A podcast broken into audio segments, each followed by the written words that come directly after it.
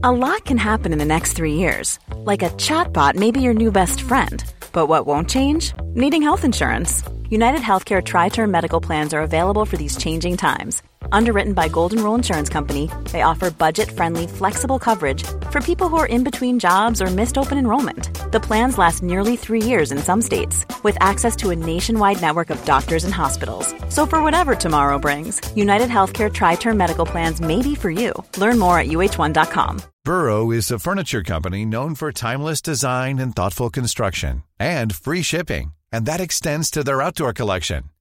Their outdoor furniture is built to withstand the elements, featuring rust-proof stainless steel hardware, weather-ready teak, and quick-dry foam cushions. For Memorial Day, get 15% off your Burrow purchase at burrow.com slash ACAST and up to 25% off outdoor. That's up to 25% off outdoor furniture at burrow.com slash ACAST. Just before we start today's show, uh, Mid Atlantic listeners, I'd like to implore you to go over to our new YouTube channel. Yes, you've heard it. We finally are putting our shows up on YouTube. Quite simply, go onto YouTube, search for Mid Atlantic Podcast to subscribe to our channel. It's incredibly important that you do so for the sake of the algorithm. Some jiggery poke which I don't quite understand, but you can watch all the episodes there and please, for the love of all things holy, please subscribe to the channel because it really will help me out. Now, plus, for an exclusive experience, visit roifield.com and sign up to our newsletter. Now, this will give you access to the live podcast recordings on Zoom, where if you are in the audience, you can engage and ask questions with our expert guests. So join us on this journey of exploration and understanding of the world of politics in the US, in the UK, and globally. Subscribe and sign up today. This podcast is a Roifield Brown production. Find others on iTunes. All right. Yeah. Ladies and gentlemen, please remain standing for the singing of our national anthem.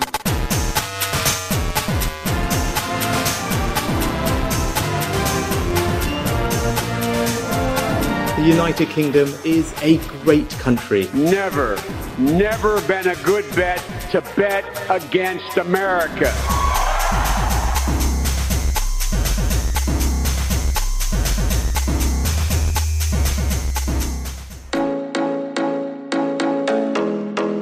Hi, hello, and welcome to this episode of the Mid Atlantic Podcast, where today we are delving into the escalating US migrant crisis under the Biden administration. We're witnessing unprecedented numbers of unauthorized border crossings across the Southwest, which is challenging federal resources and policies.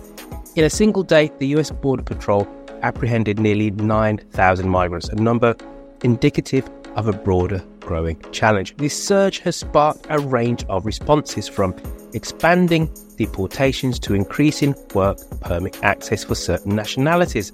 The administration is facing criticism from various quarters. Republicans accuse it of being too lenient, while immigration advocates argue for more comprehensive immigration law reforms. Amidst this, local areas like southern Arizona and South Texas are significantly impacted. The crisis is not just at the border, its impact stretches far and wide, reaching to cities like New York, which has seen an influx of 95,000 migrants in 2023 alone.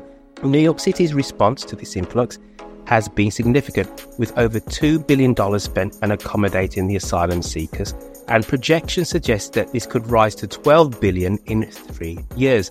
More than 150,000 people have arrived in less than two years in just the Big Apple alone, leading to overcrowded shelters and people sleeping in harsh conditions. So, we're going to try and understand some of the complexities around this crisis and the broader implications of this significant issue on national policy and human lives. So, today we are joined by Michael Donoghue, drumroll in Los Angeles, Jared Kobek. Oh, you're also in LA as well. That sounded uh, rather camp. Me go, oh, and Tanya Altrade, who's in London in the UK. And we will be joined by Steve O'Neill, who's also in London, and they will offer their insights into uh, this pressing topic and the topic of the post office crisis in the UK. Tonight, we continue our in depth look at America's border crisis.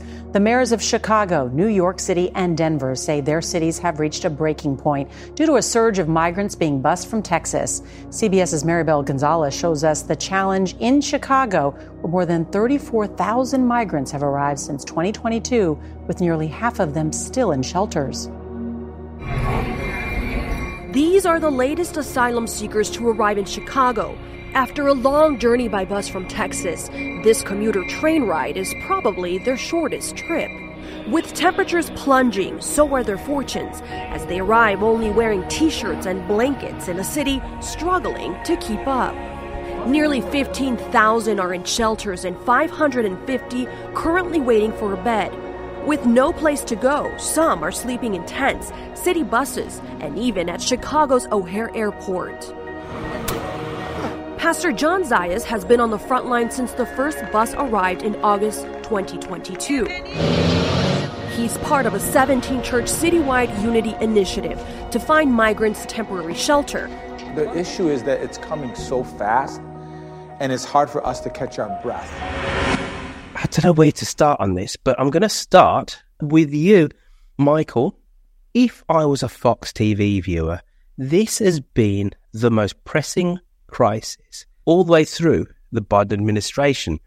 And I think it's fairly safe to say that, let's say, more liberal media has only really swung into really how pressing this crisis is in, let's say, the last six months. Would that be a fair reading? Yeah, I think so. It's always been a conservative talking point, And Trump obviously took some pretty drastic actions to try and create a deterrence, much like we're seeing in the UK migrant crisis. But now that Biden's back in charge, and I think honestly, just the video of migrants continuing to show up on American streets without proper lodging or displacing uh, students or filling hotels, it, it's an unavoidable reality at this point. And I think that's why the, the tide has finally turned on this problem. Jared, I, I remember speaking to you uh, many moons ago. Can't remember if it was actually on, on the show or not, but you talked about how the immigration law changed in the mid 60s and how that fundamentally changed American politics. Does there need to be a paradigm shift now? America is at a crisis point. This isn't a left wing or a right wing, a Democrat, a Republican talking point anymore.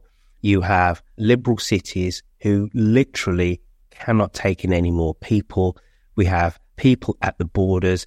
We have some just under half a million Venezuelans who have been given temporary protected status. This is a massive crisis. If it's such a massive crisis, where will the political will come to fix this multi headed hydra of a problem? That's a very good question. I, I that's the reason.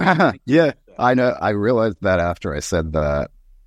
I have no idea. This is this has been an ongoing issue and live hand grenade in American politics since the second Bush administration. One of the things that he really did try to do was get some kind of comprehensive immigration reform through because either he or people in his administration could see what was coming, which is not something foresight is not something that's usually associated with that presidency, but it was really true.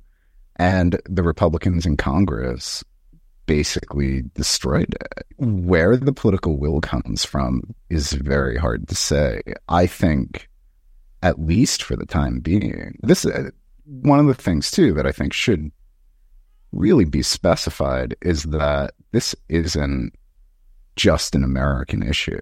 Americans think that every Amer- anything that's happening in the country is fundamentally just happening in America because the rest of the world doesn't exist. But every developed country, at least in Europe, is having similar political paroxysms and problems around asylum seekers. And no one's really come up with a, a particularly good solution to it politically can we have some faith that the hideously dysfunctional American political class will be the people who come up with the the good idea. hard to believe. This is all playing into right wing populism, isn't it, Mike? And, and to, to Jared's point, uh, whether it is Britain, whether it is Germany, whether it is Sweden, you name the advanced economy that you want, there seems to be some level of pressure from migrants.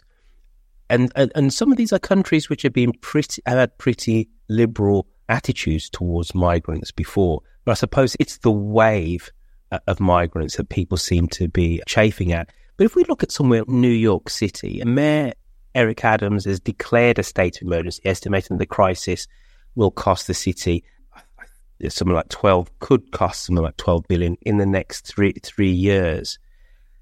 It, in a weird way, Mike, considering that this problem is hitting red and blue cities, jurisdictions, that possibly could this crisis be the thing which can actually help to break the, the partisan divide in American politics? I'm not saying it's going to happen tomorrow, but the fact that this problem is so big and is so multifaceted, but is hitting both sides of America, could this possibly be something which could heal America's fractured political politics?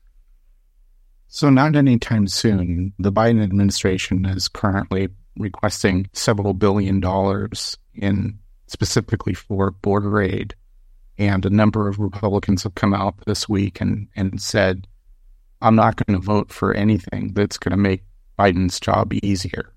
The political hand grenade that was mentioned is, is certainly still very much alive and well to the point where the GOP doesn't seem to have any qualms about saying, yes, we know this money could potentially help the issue somewhat, but we're not going to give Biden any political wins in an election year. I don't.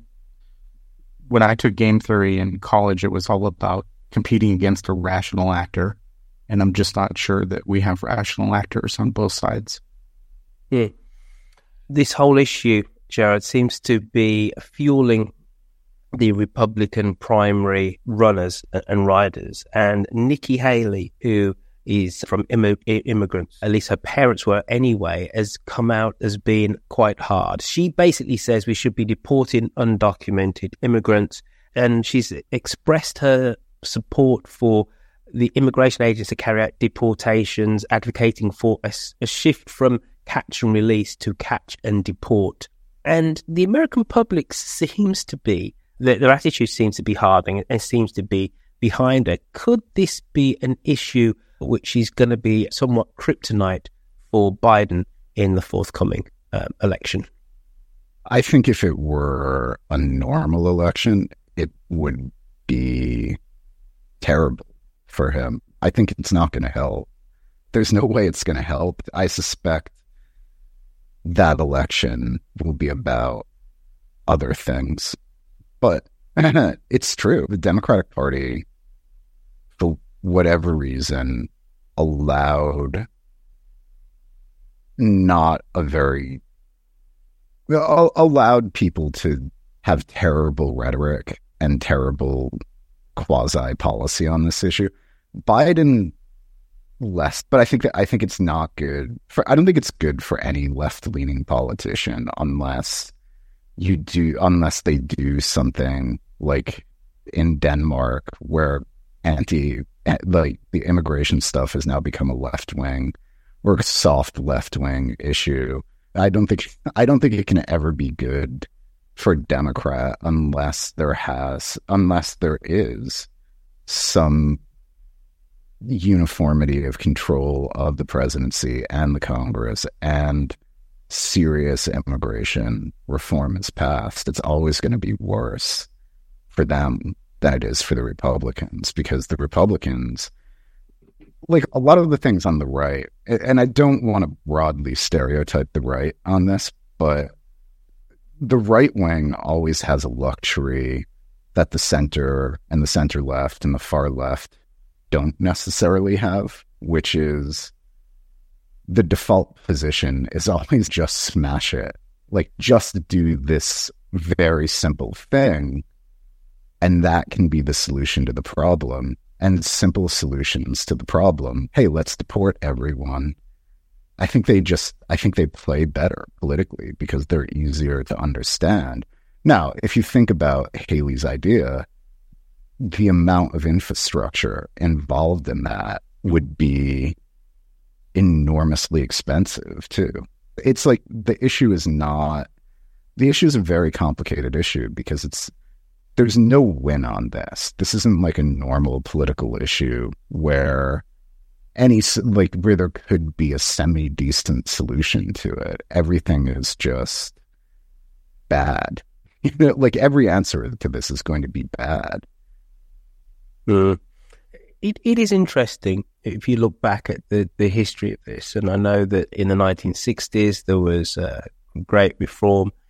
Also, Reagan in, in the mid 80s has this massive amnesty, and the fact that it, very obviously he's a a line of Republican politics, but his attitude to immigration was very different from the modern uh, Republican Party.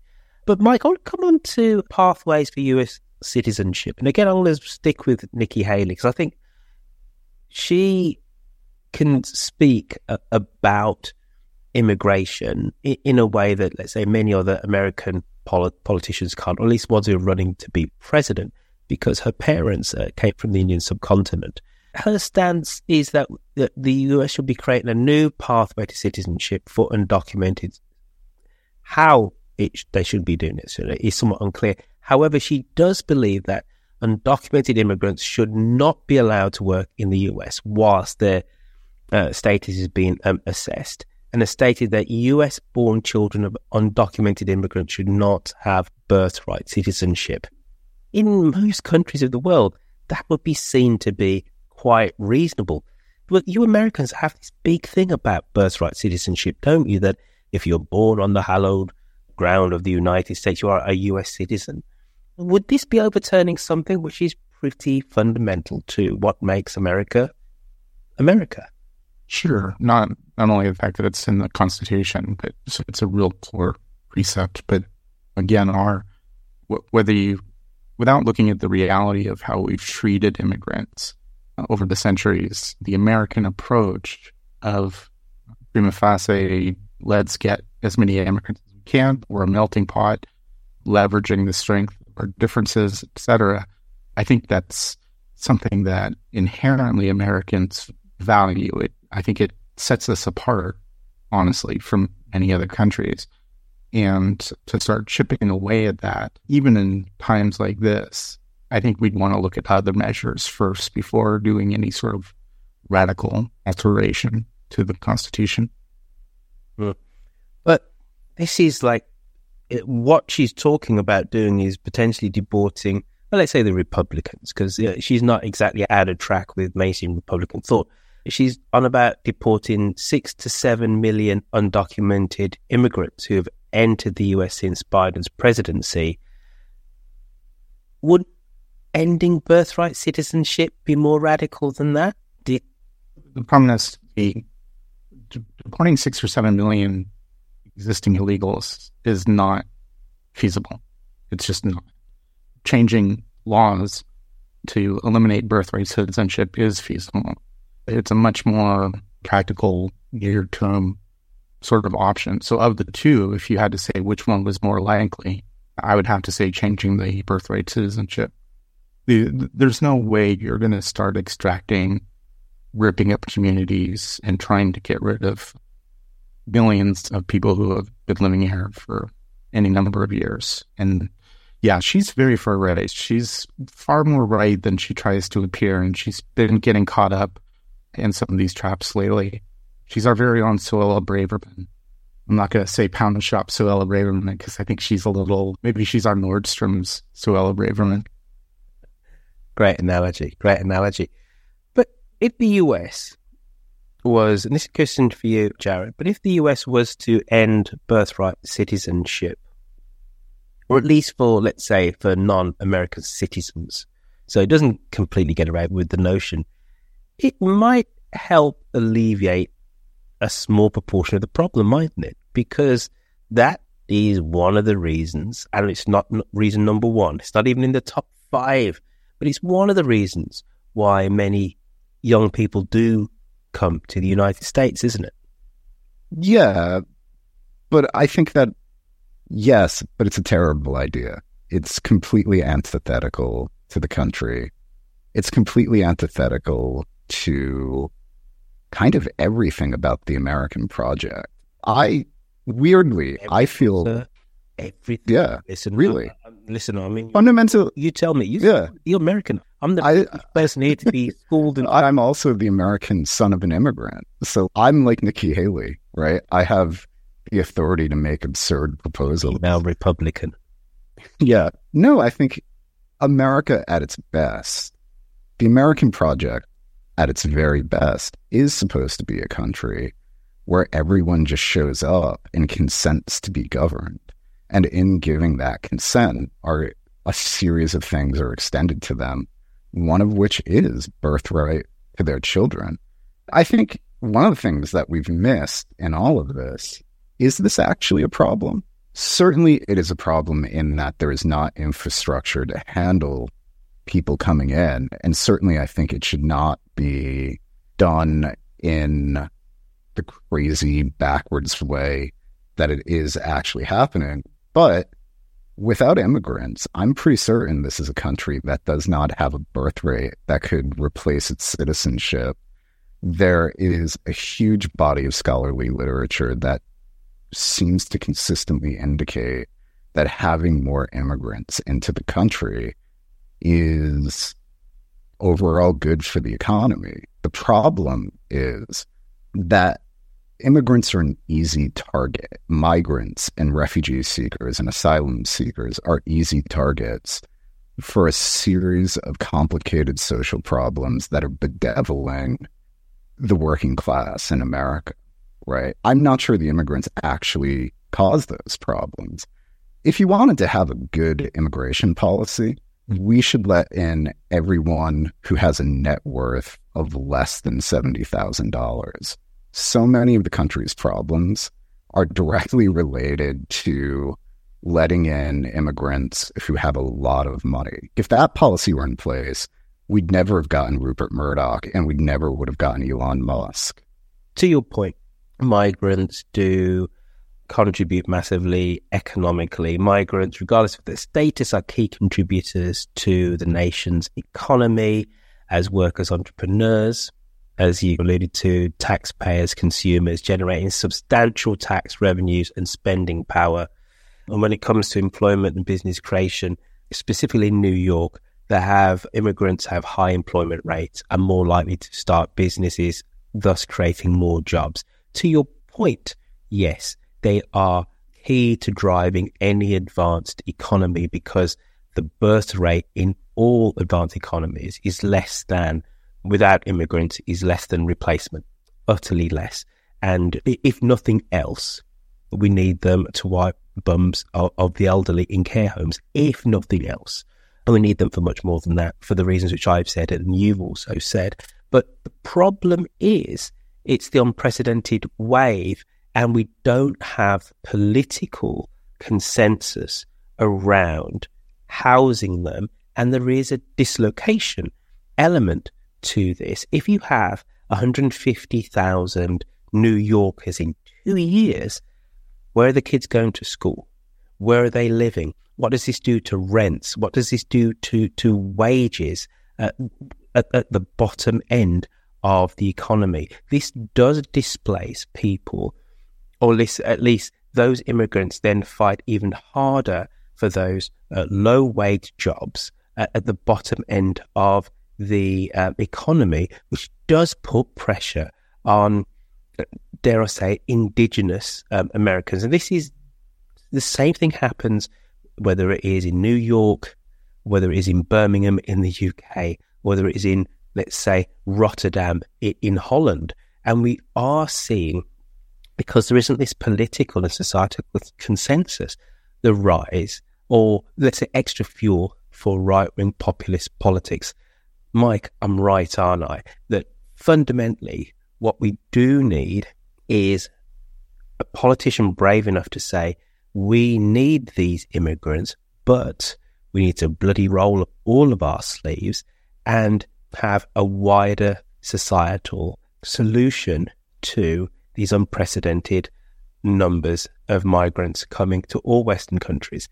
And then part of that is to, for us to look beyond the election cycle and actually for it, a lot of the processing to be done in the country where the migrants actually come from.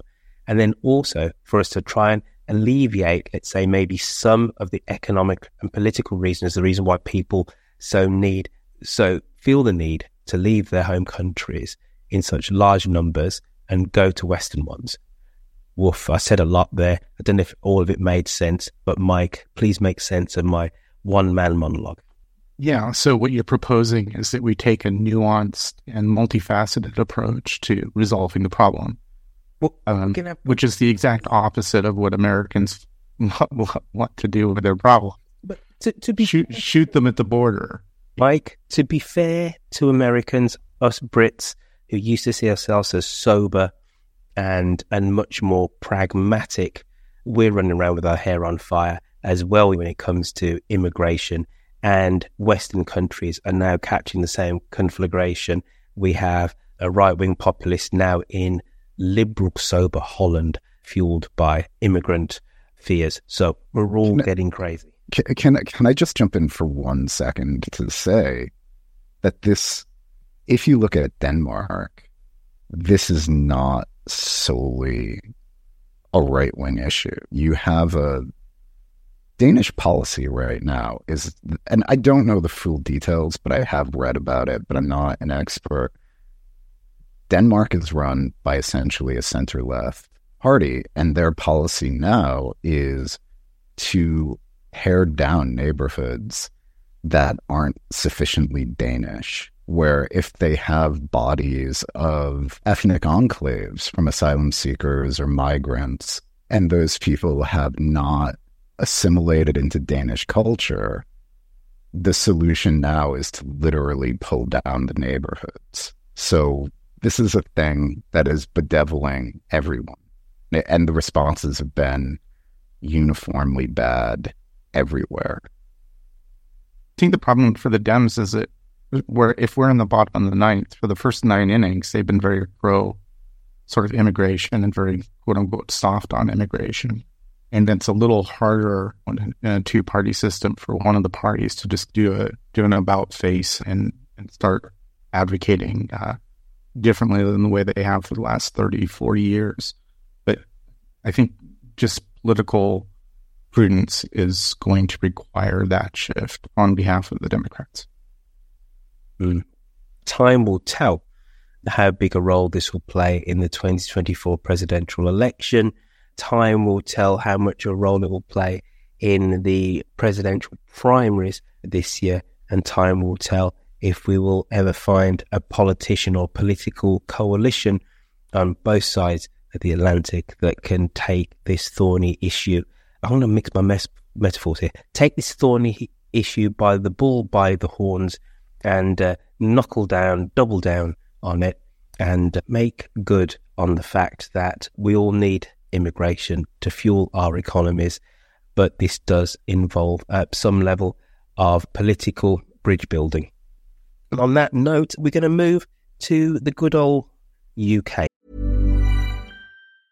Cool fact a crocodile can't stick out its tongue. Also, you can get health insurance for a month or just under a year in some states. United Healthcare short term insurance plans, underwritten by Golden Rule Insurance Company, offer flexible, budget friendly coverage for you. Learn more at uh1.com. Everyone knows therapy is great for solving problems, but getting therapy has its own problems too, like finding the right therapist, fitting into their schedule, and of course, the cost. Well, BetterHelp can solve those problems. It's totally online and built around your schedule. It's surprisingly affordable too. Connect with a credentialed therapist by phone, video, or online chat, all from the comfort of your home. Visit betterhelp.com to learn more and save 10% on your first month. That's BetterHelp H E L P. Burrow's furniture is built for the way you live. From ensuring easy assembly and disassembly to honoring highly requested new colors for their award-winning seating, they always have their customers in mind. Their modular seating is made out of durable materials to last and grow with you. And with Burrow, you always get fast, free shipping. Get up to 60% off during Burrow's Memorial Day sale at burrow.com slash ACAST That's burrow.com slash ACAST. burrow.com slash ACAST. Where new week, new scandal. We're going to dive into the Horizon scandal, a saga of mismanagement and oversight failures that Prime Minister Rishi Sunak has called one of the greatest miscarriages of justice this country has seen. At its core, the scandal involves the Post Office and Fujitsu, the Japanese company behind the Horizon software, which led to the wrongful conviction of 983 sub postmasters between 2000 and 2015. The scandal began with the Post Office's adoption of Horizon in 1999, a system intended to modernize transaction and stock management across approximately 18,000 branches. After its implementation, sub postmasters reported unexpected and unexplained accounting shortfalls. Despite these early warnings, it took nearly two decades for the system's faults to be properly recognized. This delay in acknowledgement and action points to a severe lapse in governance and accountability. The Post Office, using its investigative and prosecutional uh, powers, pursued legal action against these submasters, ignoring early evidence of software issues. The scandal's roots extend beyond the Post Office, implicating the UK government and Fujitsu's influence. And this also highlights the role of privatization and the lack of proper government oversight in such a key industry. I set it all up to go and commit suicide. I come back and I told my wife it was finished. I said, I can't live with this. Said, Scarred by a scandal, crimes he did not commit. Rab has been living a grim existence after being convicted for shortfalls in the faulty Horizon system during his time running the local post office. It kept going up and up to 10,000, 15,000, up to 60,000 eventually. It come the day that were, uh, I was to find out what was going to happen to me. Two minutes before I was due to go in and see the judge, uh, my lawyer turned around and said to me, just plead guilty. And I said, no, no, no. I said, I don't plead guilty. I said, I've not done nothing wrong. I said, I've told you this for day one. I know. He said, but it'll be easier for you and your family. Rab was one of around 100 people given a criminal record here in Scotland, and so far only four have had their convictions overturned. The difference here is that, unlike in England and Wales, where the Post Office was acting as a private prosecutor, here it's the Public Prosecution Service in Scotland who were pursuing cases, and it's emerged that it first became aware of issues with Horizon in 2013, but it didn't stop chasing cases until 2015 we are talking about a UK scandal, which is just, I don't really understand in terms of how we've known that this was a problem for at least five years, but it's taken an ITV program to get the government actually to swing into action. But Mike, um, you are our true Mid Atlantic person here because yes, you're an American, but you take a real close view on British politics and British culture. And I know you wanted to speak on this. So I'm actually going to come to you first, and I'm going to go to, to, to Tanya and to Steve.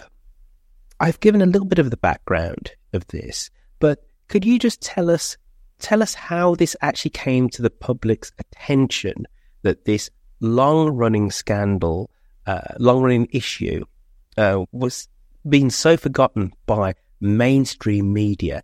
How did it get from being something which investigated reporters were talking about, were trying to uncover through to ITV doing a drama over Christmas, which is the most watched drama. So I know you've been following this. Take us from maybe the 20 teens to now very quickly.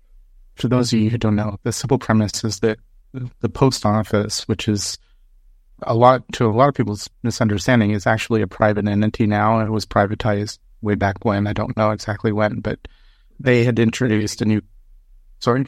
Back 2013. They had introduced a new computer system for all the regional post office attendants, and it, it developed over over dozens and dozens of shops where the accounting system was flawed, leaving the shop owners in a deficit, which they were then required legally to make good on, leaving many of them penniless. Many of them had to sell their homes, etc. And this was all based off of flawed accounting. The, the, the, the money wasn't really missing. And it was reported. It did go to all the major outlets. We're all aware of it. It wasn't like this was being hidden. Basically, what happened was that there was a sort of a, a group of impacted postkeepers that were uh, sort of banded together because they had all been told individually that they were the only ones with the sort of accounting problem. Nobody else was experiencing it. So it wasn't until uh, some of them got their MPs involved that it, it elevated up the, the political uh, ladder and, and, slowly headed towards some sort of legal resolution. But no, none of none of the nobody really cared about it, and I I, I can understand why. It's a little bit arcane. I think there's always the thought that the postkeepers might have been keeping a little bit for themselves on the side, and again, it's the the post office. It's not exactly sexy or exciting. Now we have, I think, in part due to the Horizon inquiry that's been going on for about the last year. I think we're about a day 120 or so of the inquiry itself, which is forever long. And I think, yeah, they said, hey, we're going to make a, we're going to get a few hours out of this. And they picked a really well known and uh, perfectly cast actor who I, I think his role in his casting made a big difference. And yeah, it's caught fire. And thankfully, I think Rishi just yesterday announced that they were going to vacate all 600 odd convictions um, of, of these impacted postmasters. Tanya, can we not, as Brits, but chew gum and walk at the same time? In that, yes, there's been an inquiry. Yes, there's been investigative journalism about this. But for the average Brit, they weren't aware of this. Was Brexit all consuming? Were the scandals in Downing Street all pervasive? That we somehow this has flown underneath the radar that literally a thousand people were convicted, the majority of them thrown in prison over accounting software and then the company that created the software, when the fault was completely and utterly revealed, was still getting billions with a B, billions from the UK government for other software projects. Like, what jumped up dysfunctional country are we living in? And I mean that with the greatest respect that number one, the media weren't all over this. And then B, that the government is still entreating with Fujitsu and still giving them billions of UK money. You've said it all, Roifield. We seem to have a cacophony of toxic and secretive organizations who are in bed with the media, who are also then are in bed with the governmental politicians, and the merry-go-round continues. So it's a menage a trois of these, these groups and if they want to keep something underneath their blankets, they will do for as long as possible. It's revolving around these these different groups of people. It's unbelievable that it, this has been going on for a long time, and there were some people who had known about it and who had seen it. But you're right, none of the mainstream media actually took any interest. You had people like maybe Computer Weekly who took some interest, or Ian Hislop's private eye, yeah, who had been banging the drum about it. Those were the only guys who was interested and determined to follow it up all these years. A lot of people, mainstream media completely shut their eyes of it. And, and then you had today, at Prime Minister's questions, lots of politicians come out of the woodwork to say what a great job they've done because they spoke about this for 20 seconds 10 years ago or eight years ago. And then they never asked about it anymore. Yeah, we've completely been reckless and as a, result of our politicians not taking interest in the things that matter to their constituents, you, we have this situation. Mm. Uh, Steve, I, I want to come to you. What exactly is the, the political fallout of, of this? I didn't watch the ITV drama, but as I said, th- this whole thing it just feels incredibly weird. And I'm not on about the initial software glitch. I'm going to put that to one side. It is the government feeling that something needs to be done. It's ITV, not constituents, not investigative journalism, which has forced the government into saying, yes, we need to quash these convictions. But please tell me about the political fallout of um, this, this whole scandal. So, yeah, the whole thing is remarkable, isn't it? I've never seen anything like in a TV program creating this kind of response. As you say, it's remarkable. Au, au contraire, there is precedent. Windrush was exactly the same. Remember, it was the ITV Windrush drama which then forced Amber Rudd, the Home Secretary, to resign. Then Theresa May then apologised. So there is precedent for this. But is that what needs to happen? That forget constituents sending messages to their MPs, forget newspapers. It's can you get a drama? Quite literally, that what the next week the government then is quashing convictions. I don't know. I don't understand how the checks and balances of our democracy is supposed to work. And with the press being the third estate, it's not the press, it's TV. Anyway, sorry, I jumped in. Yeah, I had completely forgotten the Windrush thing was a drama. That is that is amazing too. How does it happen? If I was being this sensible kind of centrist, which is the role I play sometimes, I would say probably what's happened is it's been a trickle, and all, all these things happen. Campaigns happen.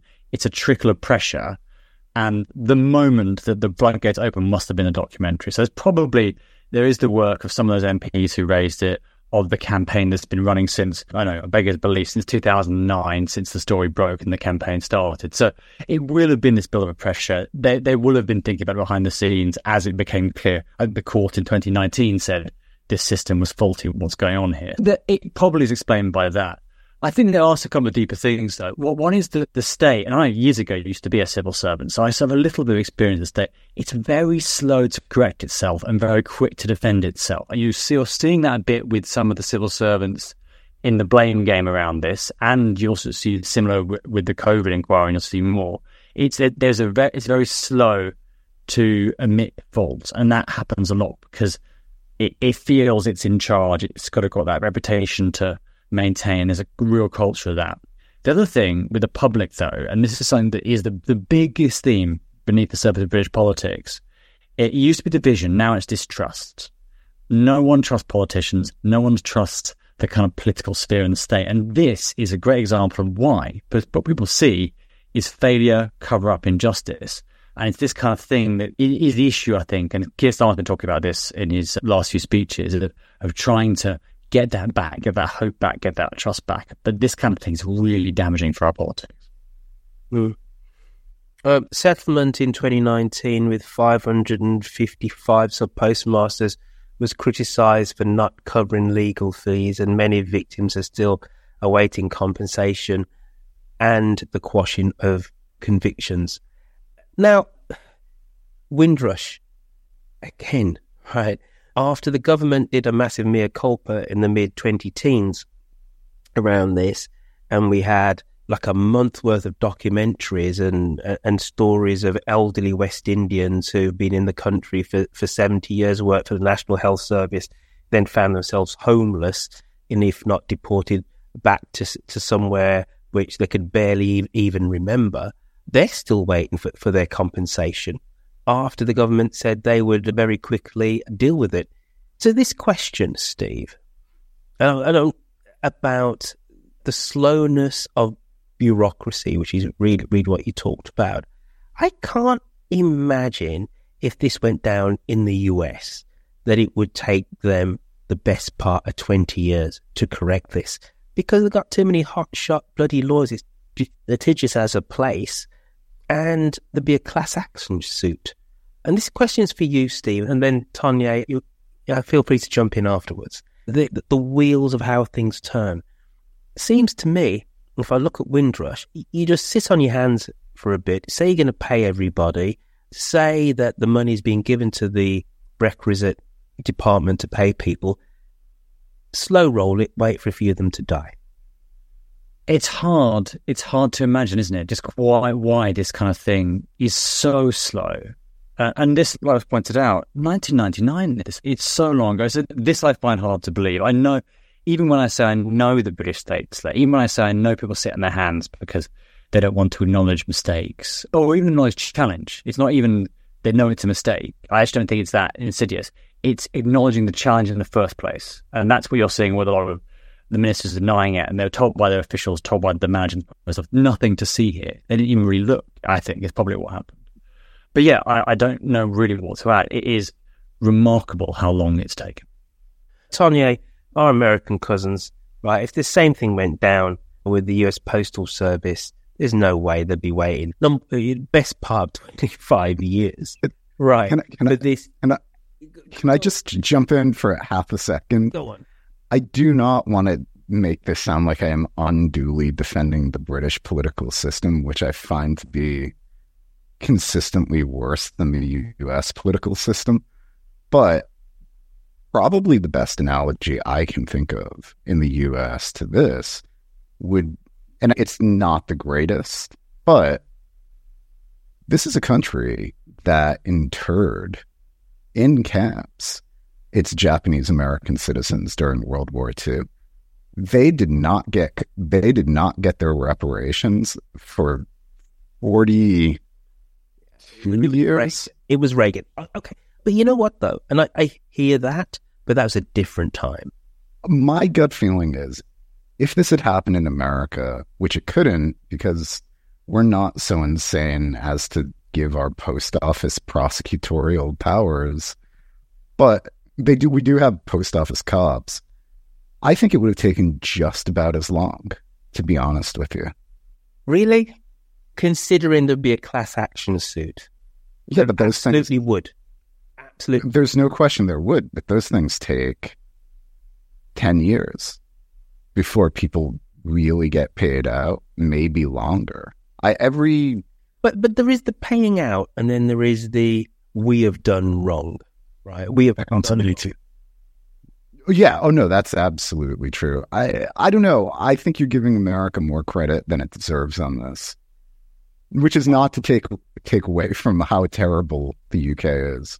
I will say, in in the UK's defense, a little bit. I did hear uh, Nadhim Zahawi the other day when he was being interviewed because he had a role to play in this. And he just, he flat out, they asked him, what would you say to the, the people who have been impacted? And he flat out just said, I'm sorry. I wish I had done more. And whether it's for legal reasons or cultural reasons or whatever, you will never find an American CEO and politician just flat out saying, I'm sorry, I wish I had done more. It's extremely rare. Um, we never want to admit, maybe it's because of our litigiousness, but we never want to admit any sort of culpability.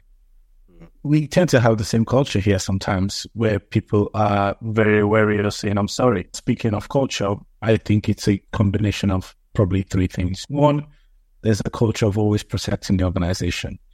Regardless of what happens, people just put their arms up and want to defend the organization, which is the first thing they, they really want to do. And that's what you, you had with everyone who worked in the post office from the CEO all the way down. They thought protecting the post office was more important than being fair to these people and giving them justice and then, and then, then taking accountability for the wrongs and the historic feelings that they had done. Then we talked about the media being in bed with politicians and then them being in bed with you know, the top bosses of, of, of organizations. What the politicians want, they would simply get you know, parrots in the media to go out and parrot that out. We have question time every Thursday here. And you have the likes of, hate to call names, but Isabel Oakeshott, who just comes and parrots what the government wants, government of the day wants. And then the idea of you have to create drama. If you have watched the ITV documentary, Alan Bates himself said he was surprised that creating drama is what worked for them. That's what seems to work. That's what seems to draw attention. And that's what seems to have drawn the attention of these politicians to now take it seriously after 11, 10 or, or, or 11 or so years. So creating drama is and being furious about something is what it takes. And just, it's a very toxic culture, but it is what it takes these days. And that's what we're seeing. Privatization Steve, the post office has a prosecutorial powers. Can we have a private entity taking people to court? This is a key strategic service which underpins the workings of the state. It's of vital importance. It should not be run for profit. And that's before we talk about the terrible working conditions that now postmen and postwomen now have, etc., etc. And the, uh, was it half a million pound bonus which was paid to the CEO just last year? Surely we need to start taking back some key services back into public ownership. And this service is, is key for that. Steve, my brother, surely you're with me on this. We've got to take the post office back. It's ridiculous. And it, it doesn't serve us as Brits that a private entity is making money off of it and is saying, oh, taxpayer, all this compensation we need to pay, you need to weigh in. No, Fujitsu should be completely 100% and we need to renationalize. Steve, you're with me, aren't you?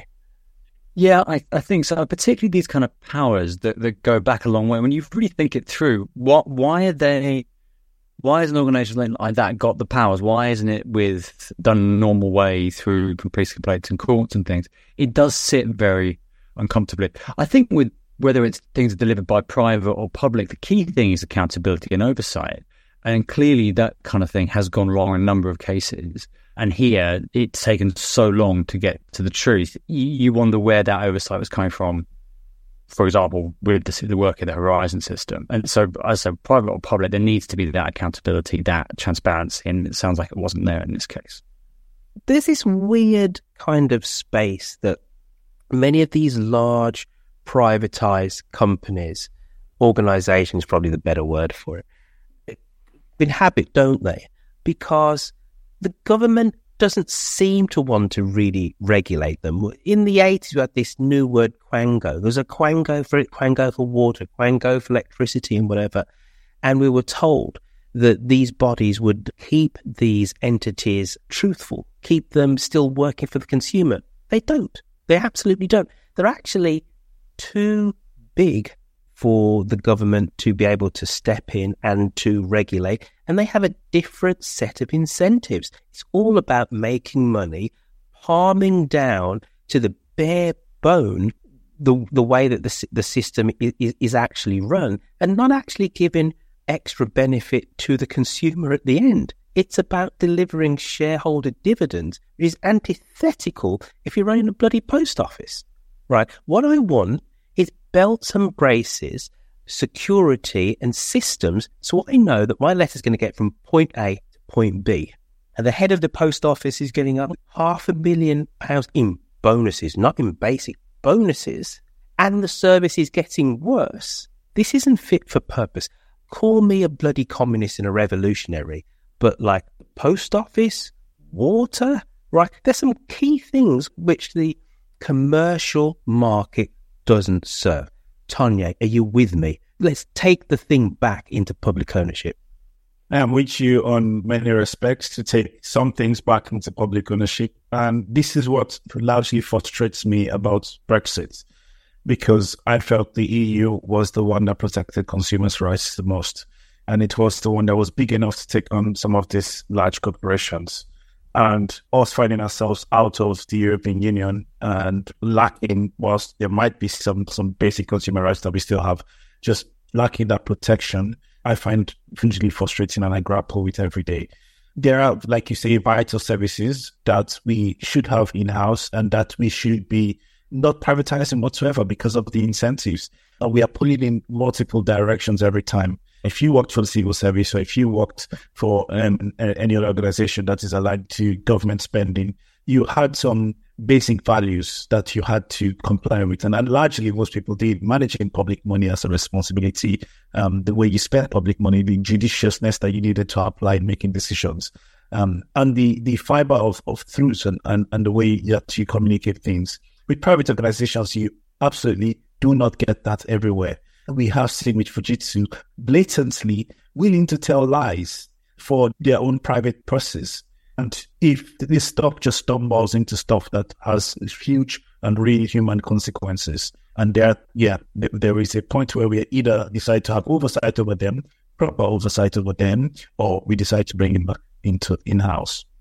Yeah, and the British taxpayer shouldn't be paying a penny, not an absolute penny, right? If we can afford to award them what just under four billion pounds worth of new contracts since 2019, when they admitted this was their fault. Why this is on the backs of the British taxpayer, heaven only knows. Fujitsu can afford it, and they can afford to play it tomorrow. To, to Mike's point in the text, I'm sounding like a populist. No, I'm sounding like somebody who's frustrated with late stage capitalism. It's painfully obvious.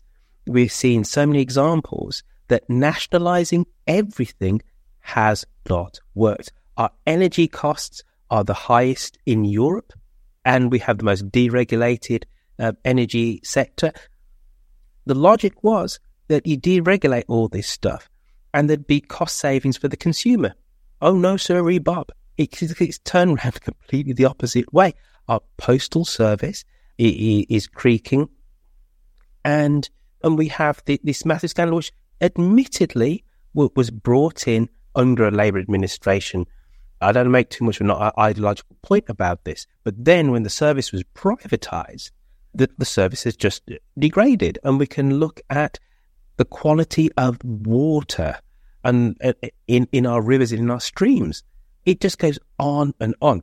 Nobody's talking about going back to the 1950s, where the government would nationalize the car industry. No, but for key strategic industries, energy, postal, and some communications, which comes under postal, that's got to be um, in public hands. So we don't have these these the vagaries of the, the market controlling it, which fundamentally means that key money should be made to invest into the service is siphoned out for shareholder dividends. What I want is clean water, right? I don't want effluent put into rivers because it's cheaper for the, the water company to dispose of it that way. No, build the infrastructure, invest in cleaning it because water should not be a profit making thing. It's of a national good and a national right. And on that note, gentlemen, I'm banging my drum. Call me a populist all you want.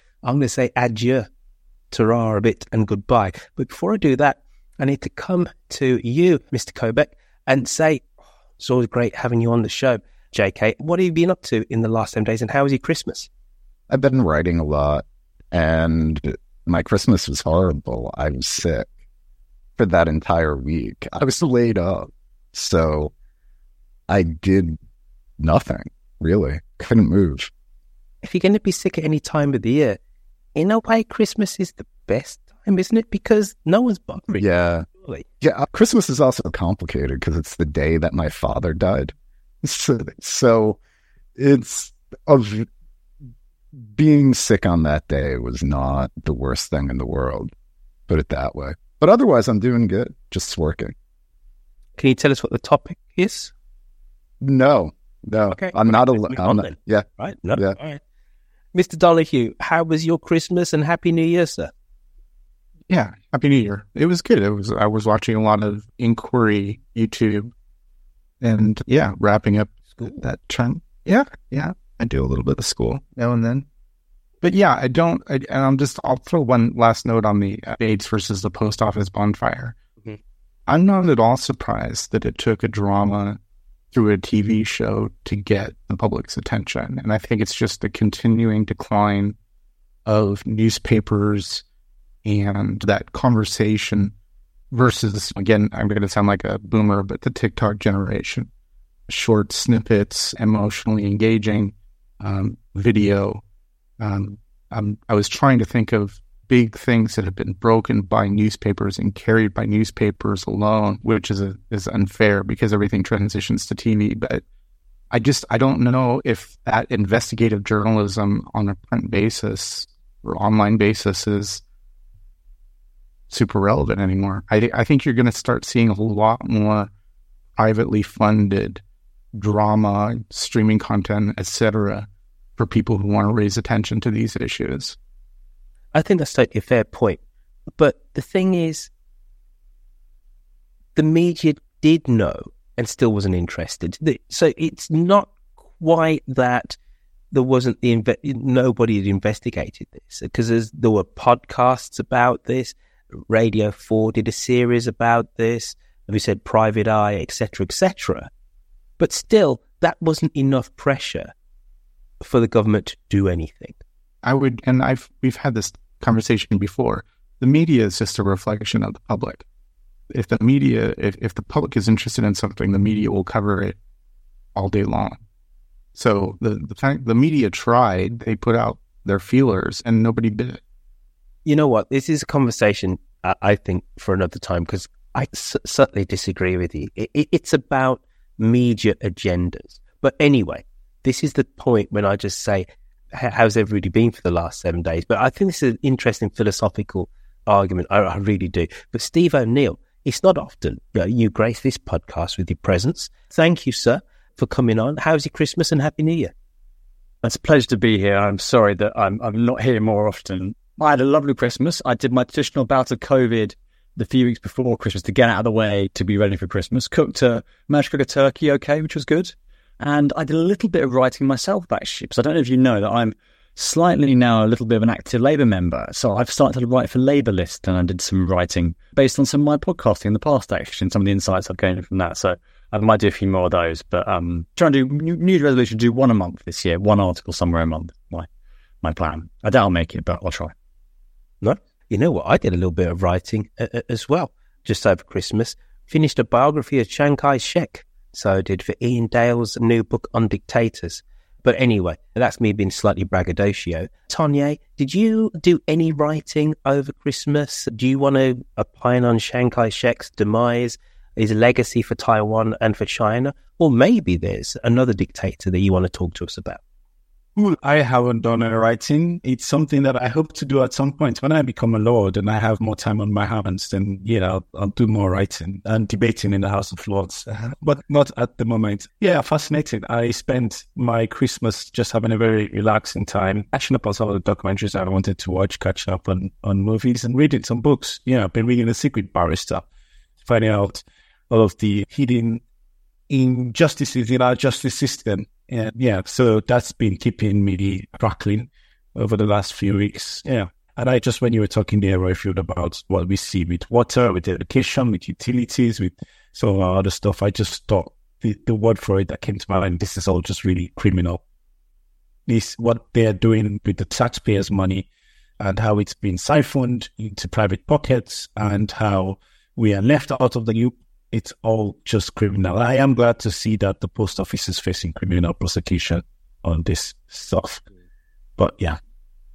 Listen, hundred percent. And then the the whole thing is even more perverse if you look at something like the railways, which is an example where you can't have real competition. You can't have one train speeding past another to pick up more passengers.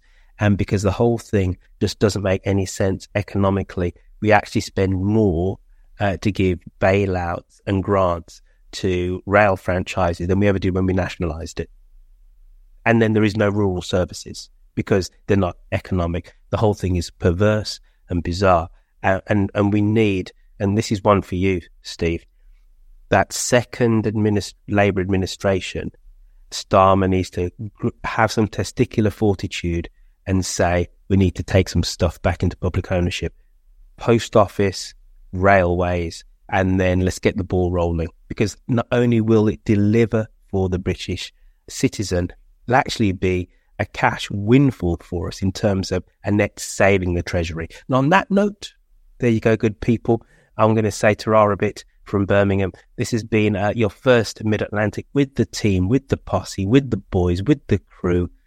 And we'll see you all again next week for another riveting, thought provoking, bombastic look at politics on both sides of the Atlantic. So it's bye bye from Mr. Kobek in Los Angeles, bye bye from Mr. Donahue, also in, in California, and my good friend Steve O'Neill in London, and Tanya Oldtrade also in London. Ta-ra. bye bye.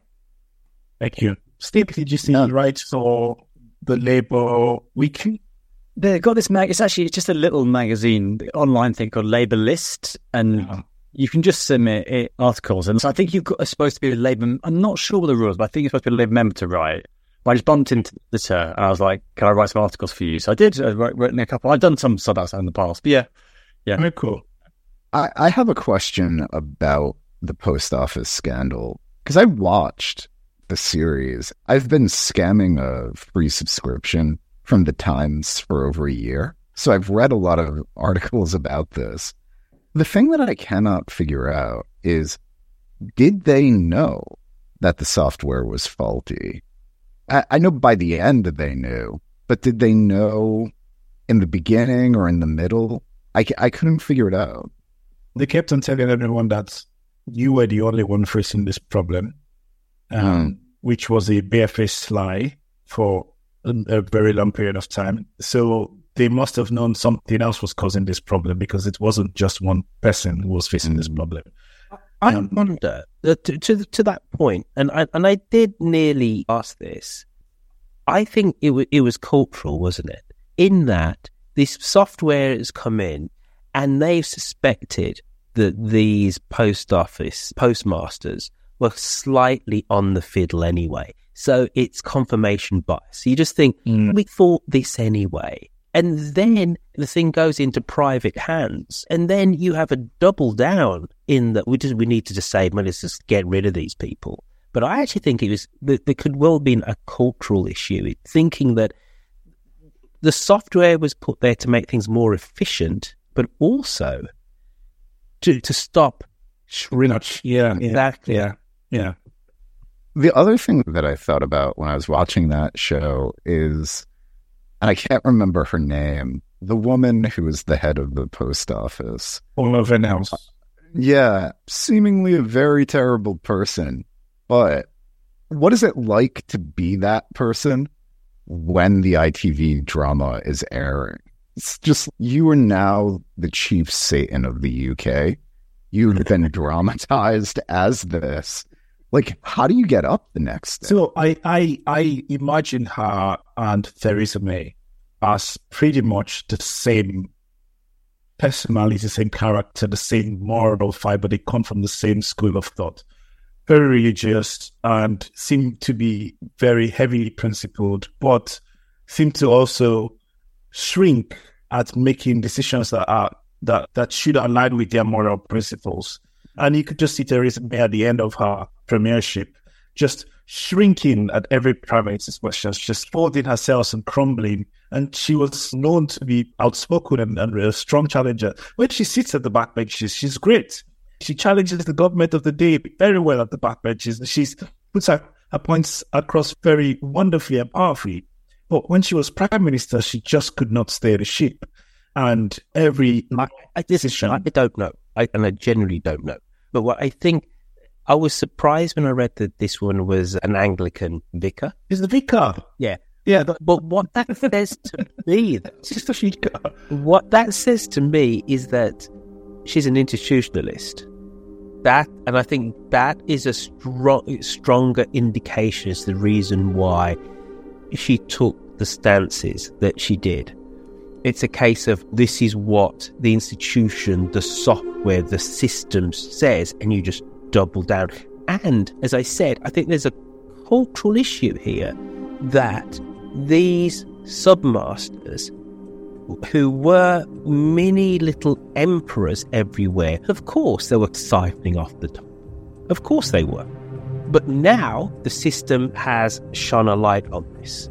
I think Rashid, if you looked at her at the select committee when Nadhim Zahawi, which I don't like at all, but he did a very great job at really asking her pointed questions at the, the select committee. If you looked at her at her responses as the CEO of the organization, Nadhim had to remind her that she was the CEO and she was in charge of making that, those things right.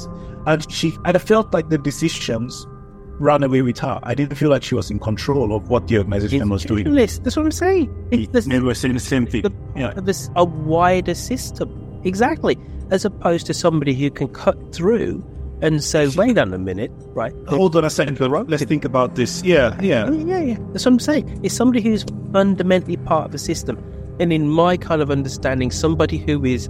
And my mum is a reader in the Church of England, but somebody who's a Church of England apparatchik you're not really, you're not rocking the boat at all, are you? It just like goes with the denomination. You're an institutionalist. There were moments and, where. And, and, and, to that point, though, I think politicians who can, in, in the British sense, America's very different, the whole kind of primary system. But if you, in the parliamentary system where you have to navigate the, your way to the top, and then to be able to cut through, that that is that's much more exceptional. Because our system is supposed to breed institutionalists, people who understand the system, believe in the system. You just tweak it a little bit that way, you know, type of thing. But I just want to re- return to my point. Imagine How you get up in the morning? yeah, like imagine the day after the last episode. Because that shit, that scandal is so bad that they didn't even have to dramatize very much, right? Like that, uh, from what I've read about it, there's not a huge amount of invention in this based on a truce. Truce. Yeah, like it's so bad. And, and like, it dramatic enough. Yeah, you're the villain in that piece. Obviously, she watched it. Obviously, she watched every minute. And then the next day, you have to get up and be a vicar or whatever the hell it is she's doing. I, it must be. She's gonna return her her OBE or CBE. Yeah, um, she, she's. I just read a Guardian piece today where she said she's gonna return it, which, which I found surprising because I thought, yeah, the people we have these days don't return that stuff. I, I think one of the one of the ways of maybe how you do get out of bed the next day is by saying, as I'm just going to come back to my point, you're institutionalist. I was a cog in a wheel and there were people reporting to me. I didn't exactly make that decision.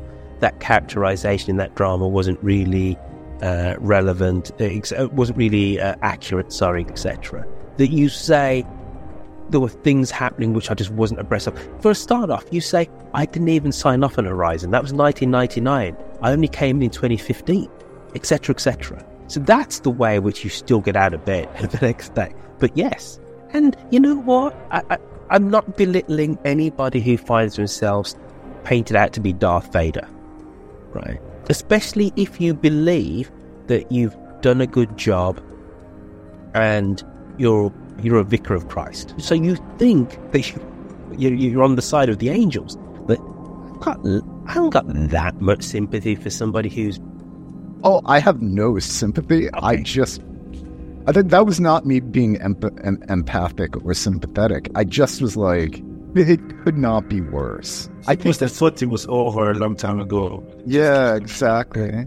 I, the thing about this one is, it could not be worse, right? To be the villain in a thing, the numbers could be higher, but like they could have prosecuted 10,000 people or, or whatever. That would be worse in terms of the human damage. But the actual thing could not be worse. It is the absolute failure of a modern civil society in every way.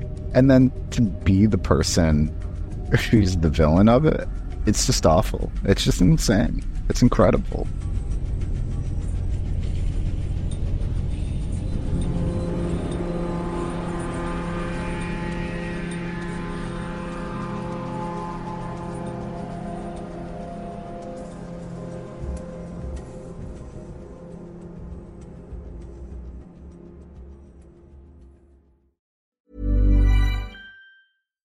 Hey, it's Paige DeSorbo from Giggly Squad. High quality fashion without the price tag. Say hello to Quince.